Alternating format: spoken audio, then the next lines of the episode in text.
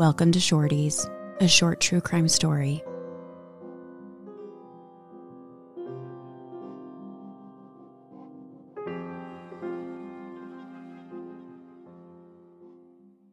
Happy Wednesday. Happy Wednesday to you. So, we got some serious stories today. Yeah, we got a double. I have a story and you have a story. Mm-hmm. So, The battle of the stories. well, I'm my- kidding. That's not at all the ca- how this works. girls empowering girls. if you're new here, that's not what this That's is. not what we are like. Um, so my story today is full transparency. It's a present day ongoing case. Therefore, we don't have an ending. okay. So my goal is to bring attention to this story and to the suspicious and contradictory details and how despite being failed by the system, there is a father out there who refuses to rest until he can get answers about what happened to his child. So we are in Buckeye, Arizona on June 23rd, 2021. A 24 year old field geologist named Daniel Robinson arrives at a work site in the Buckeye Desert around 9 a.m. The site was half a mile from Cactus Road and Sun Valley Parkway. It began to rain, which halted their work, and Daniel and his coworker discussed waiting out the rain. And then Daniel started acting a little odd. He stared off into the desert and asked his coworker if they should just go rest. A few minutes later, Daniel asked again, this time suggesting they drive to Phoenix to rest. And Phoenix is like a 40 minute drive from where they are. And his coworker's like, What are you talking about? We have work to do. We need to just like wait out the rain. But not long after that, Daniel got into his 2017 gray blue Jeep Renegade and drove off without a word. The coworker noted that Daniel had only been at the site for about 15 minutes, and he was concerned when he realized that when driving away, Daniel actually drove west, even though there was nothing but vast desert in that direction. It's believed that that was the last that anyone saw him. By 7 p.m. that evening, Daniel's coworkers had already informed his family that he'd left work suddenly that morning and hadn't been heard from since. His family began calling and texting, but when they couldn't reach him, one of his sisters drove to his apartment only to find that he wasn't there. This is when Daniel's father, all the way in South Carolina, called the police to report his son is missing. The Buckeye police conduct a search of the immediate area of the job site and they find nothing. The following day, they attempt to track the GPS data from Daniel's Jeep with no success. They also attempt to ping Daniel's cell phone, again with no success. For the next several weeks, they conduct ground searches, aerial searches, and investigate Daniel's life, financial records. They search his apartment and they interview coworkers, family, and friends. Daniel had no medical or mental history to note, and his friends and family have no reason to believe that he would ever harm himself or others. However, in the days leading up to his disappearance, a handful of loved ones noted some oddities from him. For instance, his sister said there was a day that Daniel came to her apartment for a visit, but once there, he wouldn't speak or engage. She stated she tried talking to him, but he just sat there for about 30 minutes, not responding, and then he just got up and left. Around the same time, he told his family about a woman that he had just met and fallen in love with, and he said they were in a relationship. His family hadn't met her yet, so when police interview her, they're surprised to hear how different her version of events turned out to be. The woman told the police that on June 12th, so this is 11 days before his disappearance, the woman and her friend were at home and ordered something through Instacart, the grocery delivery service. She stated that Daniel, a man that she didn't know, showed up as the delivery driver. And that was something he did. That was like a side gig he did. Okay. The woman said Daniel was very nice, so she and her friend invited him inside to hang out, which he did. She admits to police that they were drunk at the time and that she realizes in hindsight she should not have invited a stranger inside. They hung out for a while and then Daniel left. However, Daniel texted her later and stated that he had forgotten something on her porch, and the woman responded and told him that she would leave it out there and he was welcome to come back to get it at his convenience. But then Daniel started texting her regularly, and a few times he showed up at her home uninvited and unannounced, which made her very uncomfortable. On June 17th, he texted her and said, I couldn't stop thinking about you. Two days later, on June 19th, he texted her again and asked, Can we hang out? A few hours later, just after midnight, he texted her again and said, I love you. The following day, he texted her again, and she finally responded and said, quote, Honestly, you showing up at my house unannounced made me extremely uncomfortable. I will not be home today, but I don't see us hanging out anytime soon. Daniel responded by asking if she had any doubts, and she ignored the message. The following day, Daniel texted her again, telling her that he was outside her house. The pair texted back and forth for hours, and finally, Daniel asked if she hated him. She responded and said, I don't hate you, but please leave me alone. And he responded with, You're right. The next day, on June 22nd, so this is the day before he went missing, he sent his final text message to her that read, quote, The world can get better, but I'll have to take all the time I can, or we can, whatever to name it. I'll either see you again or never see you again. Daniel's father, David, remembers during a phone call with his son a day or two before he went missing, where Daniel mentioned the woman. He told his dad how and when they met and alluded to them being an item. David didn't suspect anything is off, and he felt like it was a normal father son conversation about a new love interest. When police later revealed to David the woman's side of the story, he said it bothered him a lot. If he had known Daniel was making someone uncomfortable, it would have been discussed and acknowledged because that wouldn't fly with his dad. On July 19th, so this is 26 days after Daniel went missing, a rancher corralling his cattle happened upon Daniel's mangled Jeep down a ravine, only three miles from the worksite he'd last been seen. The Jeep was on its side, windows smashed, airbags deployed, and contents from the vehicle strewn about, so it looks like a crash site. But Daniel was not inside, nor was he anywhere near the vehicle. The vehicle landed on its passenger side and it was still in the drive gear. The driver's seatbelt was buckled at the time of impact. There was no blood or signs of an injury having taken place. The sunroof panel had been kicked out from the inside. Inside the vehicle, they found Daniel's cell phone, laptop, jugs of water, his car keys, and his apartment keys, his wallet, and a backpack with his work equipment in it. They also found a hard hat turned upside down, full of rainwater. On the outside of the vehicle, they found an inside out t shirt, a pair of inside out socks, inside out jeans, a pair of brown work boots, and a faded orange vest. So, with the realization that it had clearly rained during or after the crash, it's hard to know if any evidence had been washed away. So it was clear that he stripped down his clothing that he had been working in that day. It appeared to be, and I think that the reason they think that is because because the wallet was found in his jean pocket. Got it. And also, when everything is turned inside out, I just assume it just being a yeah, a quick yeah, removal. removing it. In October 2021, the vehicle crash collision report was delivered to police, and it notes that the speed of the vehicle increased seconds before impact. They believe this might mean that the driver was attempting to increase speed to go up the other side of the ravine. After the impact, the car system recorded 46 ignition cycles, which could indicate the driver was repeatedly trying to restart the vehicle.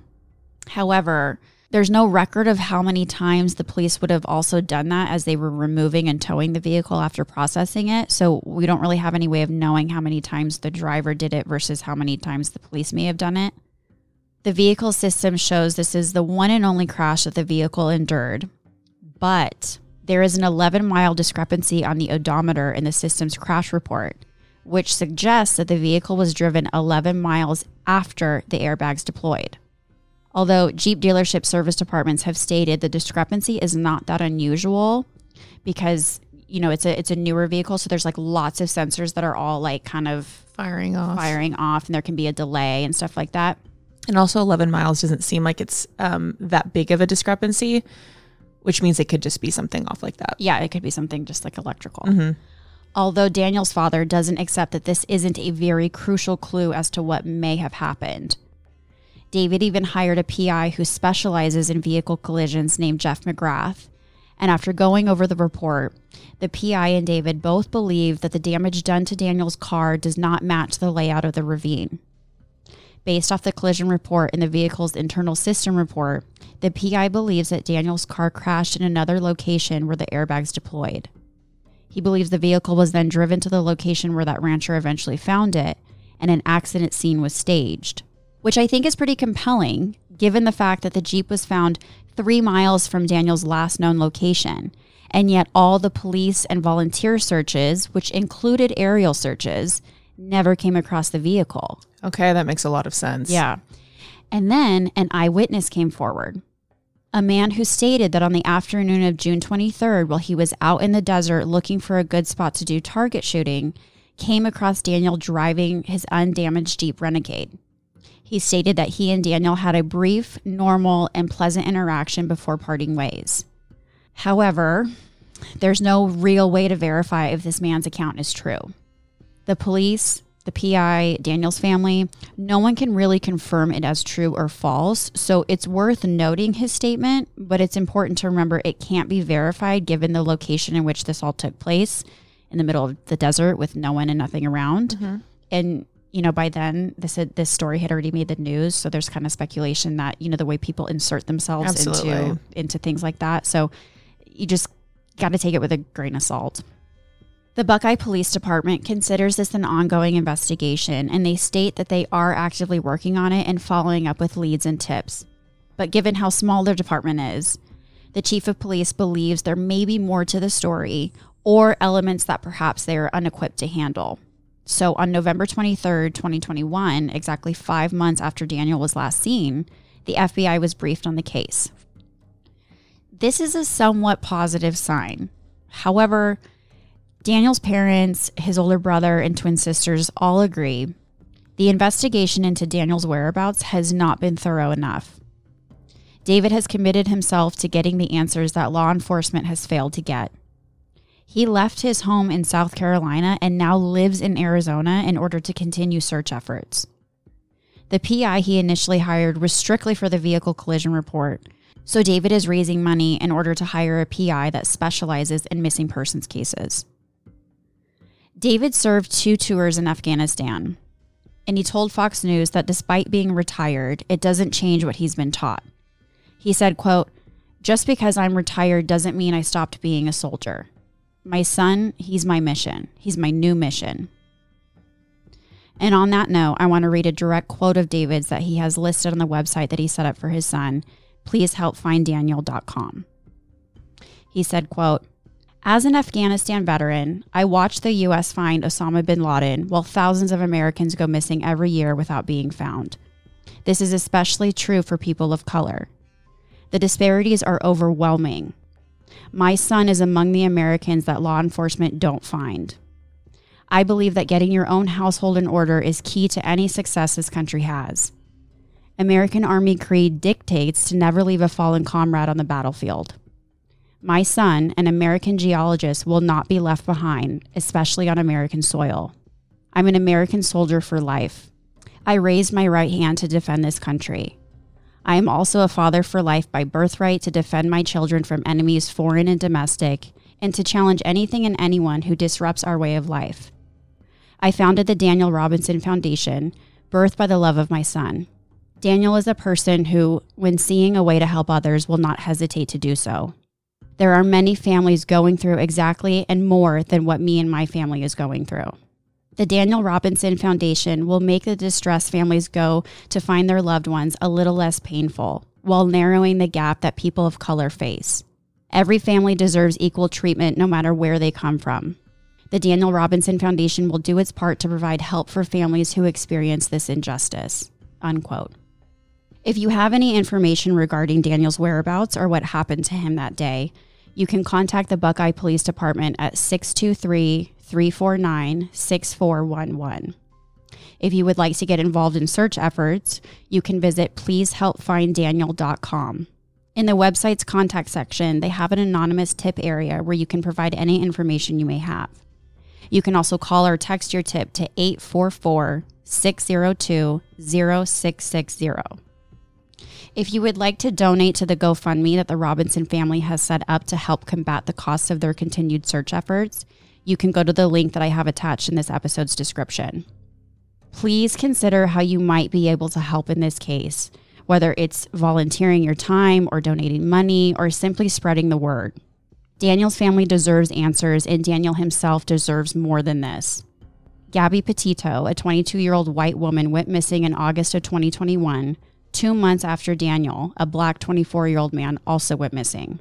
We all know how extensively Gabby's case was covered, and yet this is the first time that many of you have even heard Daniel's case. This needs to change, and it starts with you talking about him. Repost this story, tell this story to as many people as you can. It's no sacrifice on your part, but it can mean all the difference to Daniel and his loved ones. Daniel's family says that he was a happy, adventurous soul. He wanted to travel abroad, live in different countries, and experience the world. He loved exploring and adding to his rock collection. Daniel had been born without his right hand, but his dad says that didn't slow him down whatsoever. He still learned to play and beat his siblings in video games. He learned to play the trumpet, the French horn, and he played football. If Daniel wanted to learn something, nothing stopped him.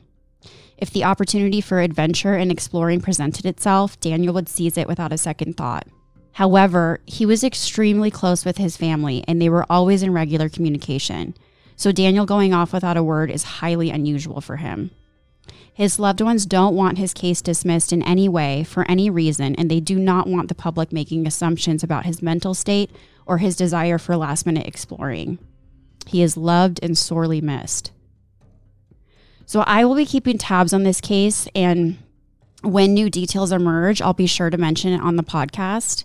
And if you're interested in keeping tabs on the case too, then please feel free to message us on Instagram at Shorty's Podcast. If you come across any updates or details that I have may have missed, um, don't hesitate to send it to me. So I want to close this with another quote from Daniel's father. David said, quote, When the lights and cameras turn off, I will be here. When the interest in conversation fades, I will be here. When there's no one around, a father will do anything it takes to be there for his son to protect his family. What an incredible man and father. The devotion to his son and it's what you hope every parent Yeah. would be like for their child. Yeah. It's such an unimaginable experience that I know that no parent ever wants to face, no one no parent ever expects to face. Mm-hmm. And it's really wonderful that he he just refuses to leave his son behind. Yeah, refuses to give up. Thank you so much for sharing that story. Thank you for listening. Well, should I go? Yeah. Am I up? Today I will be sharing the story of Gilberto Valle, also known as the Cannibal Cop. Oh. I know, it sounds great. um, actually, like on a weird note though, um, I've always been like fascinated, but also like thought cannibalism was a lot more like prevalent in adult life or something because I watched this documentary on New Guinea when I was really little. Oh, kind of like when you're a kid and you think like uh, Quicksand. quicksand is going to be a big deal. I thought I was Yeah. going to have to like really avoid the cannibals as an adult, and it, so far that I know of, I haven't had to. I haven't come across any. okay. But you also never know because they're hiding in plain sight sometimes. And you said he's a cop, so I, I guess they could also be in law enforcement. Exactly. They also could be our protectors. Okay, cool. So one day in the summer of 2012, Kathleen Mangan found herself home alone. She opened up her laptop and saw that her husband hadn't logged out of whatever he was looking at. Oh, uh oh. I know. I know. Uh-oh. I'm like, Uh-oh. I'm like, did you happen to just look at the computer when you were home alone, or were you looking at the computer when you were home alone? Yeah. She had noticed right before this that he had begun clearing his search history, and she was beginning to feel a little bit suspicious about this. Oh, so she didn't happen. No, she didn't happen Yeah. upon anything, Don't worry. which I been- respect. we, we've all been there, girl. We've all been there. and on that day, Gilberto had forgotten to hide what he had been searching. Kathleen clicked on the two files in the laptop desktop and found that while the images were not loading, they did show the URL that the pictures had come from. She clicked on the link and was taken directly to a pornographic website called Dark Fetish Network. So many different thoughts and emotions were going through her head. You know, like a lot of people like BDSM or have interesting fetishes, and everyone was currently obsessed with Fifty Shades of Grey at the time. So Okay. people weren't kink shaming as much. yeah. Um, but this wasn't BDSM. The girl on the front page was dead. Oh. Uh oh. Oh, whoa, Yeah. Kathleen met Gilberto Valle on OKCupid in 2009. He was an upbeat, sweet cop that lived with his father in Queens, and she was working in East Harlem as a Teach for America recruit. He had a very normal childhood and had always been popular and well liked. He played baseball and made the dean's list during his time at the University of Maryland. Gilberto appeared to be the total package. Everything seemed too good to be true at first, and their relationship got really serious really fast. Pretty early on, they moved in together and became dog parents to a bulldog. Kathleen loved the early stages of their relationship. He was a gentleman, and they always had a great time together. Everything seemed to change once she became pregnant. Gilberto panicked and straight up told her that he couldn't do it. Oh, he's one of those. Yeah, he's one of those. He seemed miserable and so inconvenienced by it all. Once the baby was born, Gilberto remained as disinterested as he was throughout the pregnancy. Ugh, kick him to the curb. For real. He never helped with the baby, and he began to avoid her completely. He would go on the internet until like 4 or 5 a.m. and play video games instead of spending time with his family. Kathleen said their sex life fell apart and she couldn't figure out what she was doing. He rarely took any interest in sex, and when he did, he could never finish and would end up running to the bathroom. She just didn't know what to do. Everything was falling apart, and it seemed like he wasn't even attracted to her anymore. It was becoming more and more obvious that he was having an affair. Kathleen quickly confronted him about the sites that he had been visiting, and instead of losing her mind, she wanted to know what she could do about it. She even suggested that they go shopping for sex toys together.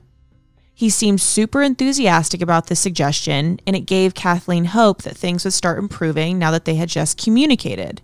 Wait, you said after she found the sites? Yes. So she was trying to um, keep an open mind and be like, okay, well, he never wants to have sex with me, and this is what he's interested in. So maybe I can spice up our sex life to kind of like get things going again. Oh my god. But this didn't end up being a classic case of all, you know, all we had to do was talk about it. oh really? Yeah. yeah. It, No. it doesn't end there. Oh my god. She could not get the images of the dead woman out of her head. She knew that she had no choice but to do more digging. Kathleen installed a spyware on their computer so that she could see what else her husband had been up to. Girlsinabind.com, FetLife.com, DarkFetishNet.com. She saw all the websites her husband had been spending his time on. All those nights that he was sitting in front of the computer until four or five in the morning while she slept alone in their bed. This is what he was doing. As she continued to dig, she discovered the instant message chats. Her husband had been sending images of her, her friends, and other people that she knew, along with detailed messages about what her husband wanted to do to her. Oh my god. He discussed tying her up by her feet and slitting her throat, and how fun it would be to watch the blood gush out of her.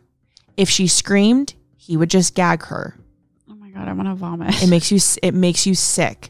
Kathleen was in utter shock. How, like how was this real? She couldn't believe what she was reading. All she knew was that she had to leave and take her baby with her. Kathleen booked their flights to her parents' house in Nevada, a place that she knew she'd be far away and safe from her husband. Her gut knew that what she had seen hadn't been the last of it. Once she got to her parents' house, she logged into the spyware program again. She found countless images of women being sexually assaulted and brutally tortured. Google searches for things like human meat recipes, how to chloroform a girl, and how to kidnap a woman, amongst images of severed feet and tons of searches on asphyxiation. Gilberto's nickname on these chat rooms was Girl Meat Hunter. Very uh, creative. Yeah. dude. Kathleen, I know we're criticizing that. Couldn't have come up with anything better, Gil. I just want to criticize all of it. Yeah, that's fair. Kathleen knew that she needed to turn over the information that she had found over to the NYPD. This wasn't some classic case of husband leading a double life and flirting with other women online. The FBI took over, and on October 25th, 2015, Gilberto Valle was arrested for conspiracy to commit kidnapping. The transcripts were read in the courtroom, and his wife was there to testify. Kathleen discussed a particular email where her husband wanted to kidnap three women and rape them in front of each other to heighten their fear, before cooking them alive over an open fire. Detailed messages describing his wife's slow and painful death, but she wasn't the only woman that her husband fantasized about murdering and eating. Gilberto had also mentioned a friend of Kathleen's, his supervisor at the precinct, a few of his college friends, and a teenage girl that had just graduated from the high school that he had gone to. Transcripts describe how Gilberto wanted to eat girl meat for Thanksgiving and how tasty a woman's legs would look cooking in the oven. He went into great detail about how he would cook the women and that he planned on keeping them alive for as long as possible for optimal flavor. There was an exchange between Gilberto and an email address. Uh, this is a horrible email address. Um, it's meatmarketman at rocketmail.com. What Don't send them an email like I accidentally did. You know, when they do like the hyperlink, Yeah. I actually clicked it. I'm like, no, no, no. no, no, no, sir. I'm not going down this path. no. The subject of the email is Kathleen is 26 and she's a teacher. The exchange goes into detail about how much she would charge to sell his wife to this man. He sends pictures of Kathleen and they're casually going back and forth about how women have a surprising amount of fat on them and that meat market man would prefer something meaty. Oh, fuck off. Like So now that- you're also going to fat shame us. I know I took that I said that too. I was like, God damn, Gil. you can't get it right. But I feel like that exchange took it to a whole other level because it's past Google searches. You're now integrating a man that you do not know or supposedly do not know in the you know the the process of selling your wife that takes this to a whole other level besides for fantasy yeah, absolutely. so, how does a seemingly normal man with a normal childhood and normal hobbies end up fantasizing about things that sound like they're straight from a horror movie? Gil- How? Tell me. Yeah, I will walk you I'm- through. I, I'm dying to I know. still don't get it, but I, I will give Oh. you his explanation. Gilberto explained that when he was younger, he was watching a TV show where a woman was being tied up and he found himself aroused. He discovered that he had this dark fantasy and he knew it would scare people if they knew, so he kept it to himself throughout his life. Right after he met Kathleen, he began pleasuring himself to the thought of his wife being chloroformed and laid out on a platter with an apple in her mouth. Oh. I don't feel like him walking in and seeing this show and then being like, "Oh, I like that," is an explanation an explanation for anything. Although I mean, I've I've read that that is sometimes how kinks are born, especially when you're young and you you don't quite know what you're feeling in your body and that kind of thing. Yeah, And I guess that's you, right. It could it could have been he was experiencing an erection and then he happened to see that and it wasn't actually what caused the erection and then in his developing young mind that doesn't know any better it gets linked it gets stored in there, and there's a correlation forever. but That's not always horrifying. yeah These fantasies escalated, and he discovered sites for individuals just like him. He explained, It's a sexual fetish. It's something that I didn't choose, and it's something that I live with and that I'm fine with. oh, okay good I I'm know. so glad you're okay with this gil I know. The amount of times I would talk to myself while writing this in my room, just like stomping on my keys, and be like, "Oh well, good. I'm I'm good. I'm I'm, I'm happy." Wait, what you're so flustered I just glitched out. I wanted to say, Gil, I'm glad you're happy with that, but then I just glitched like that Stepford wife when she gets water on her brain. And her electrical wires just freak out. That was hysterical. This is how flustered you oh, are. Oh, I have an issue. I have an issue with this guy. Well, anyways, he insists that his fantasies would never have become a reality. This case is a tricky one for many reasons. Gilberto insisted on the fact that these were just fantasies and he never actually acted on any of it. So why was he arrested? And is it even legal to put him in prison if these were things that he discussed and never committed? Even though his argument is valid in many ways, he was found guilty in 2013 Yeah, because I would argue that's premeditation. which is what a lot of serial killers end up doing, or killers of any kind. Yeah, you got to start somewhere. And and a lot of them um, find the organization and the like premeditation to be like some of the most exciting parts. Yeah, So yeah. at his sentencing hearing, he made an apology to the women who testified, aka the women that he wanted to murder and eat. He said, I just hope that they know they were never in danger. I would never do the things I talked about on the internet, never. They don't know that. they don't know that. None of us know that. We all don't know that. Well, it's I was even thinking about how like if a school shooter were to, you know, have plans in his in his locker and then people were to find that that kid would be expelled and and would receive a lot of punishment like getting, you know, I don't know if you can go to jail for that if you're if you're carrying out plans to shoot up a school. It's premeditation. It doesn't matter what it is specifically. Like if there are signs that you are premeditating this, then that's what it has to be treated as. Yeah, law enforcement isn't looking at like a, a school shooter's manifesto as like, oh, this is um, He was this just is fantasizing. Yeah, it's that's not what it is. While Gilberto was locked up, his wife filed for divorce and she was granted full custody of their daughter Josephine. But his story doesn't stop there. Only 21 months into his sentence, Judge Paul G. Gardephe of Federal District Court overturned his conviction. He stated that the things Gilberto said were just fantasy roleplay online and not grounds for imprisonment. So that judge is into all of this shit. He's also like, Yeah, I'm on those sites as Yeah. well. yeah. yeah. So don't punish him. Oh my God. When he was released, he came forward and expressed that all of this ruined his life and that he hasn't been able to see his child since his wife left him. Yeah, and no it's like, you didn't want the kid anyways. What the? I know. What? Like, I'm no life coach, but I feel like if you had taken an interest in your child and wife instead of torture and murder porn, like, we wouldn't even been here, you know? Yeah, he ruined his own life. That's on him. He spoke at CrimeCon in New Orleans in 2019. What? And you're like, I want to go. Excuse, no, I. Well, not if he. Not if he's there. I thought that those crime con things were like specialists and stuff. Why would he have been there? well, there, I, th- I mean, he, I don't know. I don't know how to explain it, but he was a speaker and he acknowledged that he knows people see him as a danger and a sick monster. But while he takes responsibility for all of the awful things he wrote, uh, he firmly believes that he didn't deserve to be convicted of conspiracy to kidnap. He said, I understand people don't like what I did, but the question here is is not liking me reason enough to have me in prison for the rest of my life? If these are the reasons we dislike you, then yeah. Then, yes, absolutely. He explained that he often gets threatening messages from strangers saying that they wish someone would kill him. And his whole point is you can say you want to kill me, but you didn't. Therefore, you shouldn't be punished for it, just like my case. So it's like while there's parts where you're like, well, that is kind of valid. The No. point is, is this is under a complete. This isn't just a thought crime. This is, you know, some. This is what killers do.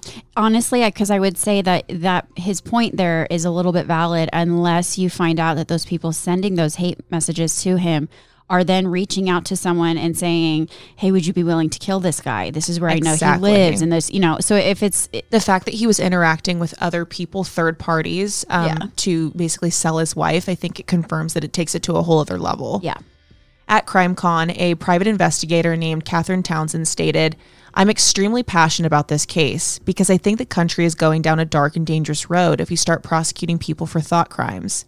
You can hate Gil personally, you can think what he did was wrong, but it's these moments when defending our freedom of speech is the most important. It's easier to defend freedom of speech when you agree with everything. It's hard when it's something disturbing like this. Perhaps I'm narrow minded, but if my husband was fantasizing about kidnapping, assaulting, murdering, and eating me and other women, I think I would need him to be in jail. yeah, Who is to say that these fantasies won't escalate into something real? And all of this is made worse by the fact that he is a cop. He is someone you're supposed to feel safe with. yeah, So you may be wondering where uh, Gilberto is today and what he's doing. yes. It is no shock that the NYPD fired him, but he has found a new career that he's hoping will make him some money. In 2018, he released an incredibly graphic and violent horror novel about a group of sadists that kidnapped two young women. The book is called and it dives into his obsession with kidnapping and eating women. But once again, it's all just a fantasy. He said that if this book makes money, then there will be a sequel. I hope it doesn't make a dime. I know I almost didn't want to say the title because I'm you know like what? I don't want you know people what? to I, you know what I'm going to do? I'll bleep out. the bleep it out. Yeah. Yeah. And that is the story of Gilberto Valle, the cannibal cop. Fuck that dude. For real. I mean, I just like even the feeling of, you know, when she sat down thinking she was opening that laptop and she was going to see, you know, maybe some flirty exchanges with someone on a Yeah, dating site or something, affair. which is horrible enough. Oh, can you imagine if you think that's what's happening? Your mind would never go to that. Never. I really like, I don't care what other people's kinks are. I don't want Mm-hmm. to kink shame. But when it comes to violence and when it comes to harm or, you know, uh, anything related to death and things like that, defiling a body, any Yes. of those things, I don't consider that a kink. I consider No. that just a criminal, fucked up, There's an illness there. ill. Yeah, there's a mental illness there. I, I shame you all day long, every day. This isn't having sex in an Arby's. Like this is this is a whole other thing. Is that, Well, wait, what? and I'm like, wait, or do you think that's weird? Because I do too. If you do, I'm kidding. I really hate that that was the first thing I thought of. Not like sex- a threesome, but like having sex in an. I've what? Yeah, what? I need to leave my room more. this podcast is getting to me. I'm crazy. Oh my god, that was crazy. what if my boyfriend heard that and he was like, "So about that the So- ending of that podcast?" What if he just starts taking you to Arby's? He's just constantly dropping hints. have you had the Arby's fries, babe? Let's go there. Let's go out to eat. Let's I like dine the in. atmosphere. oh my god, that'd be incredible. Forrest, we're gonna it. see right through you if you do that. Very transparent, babe. All right. Well, love you. Love you. Bye. If you enjoyed this episode, please rate, review, and subscribe wherever you enjoy listening. We owe everything to the many journalists, authors, filmmakers, psychiatrists, and psychologists whose extensive work and expertise we pulled from to share this episode with you.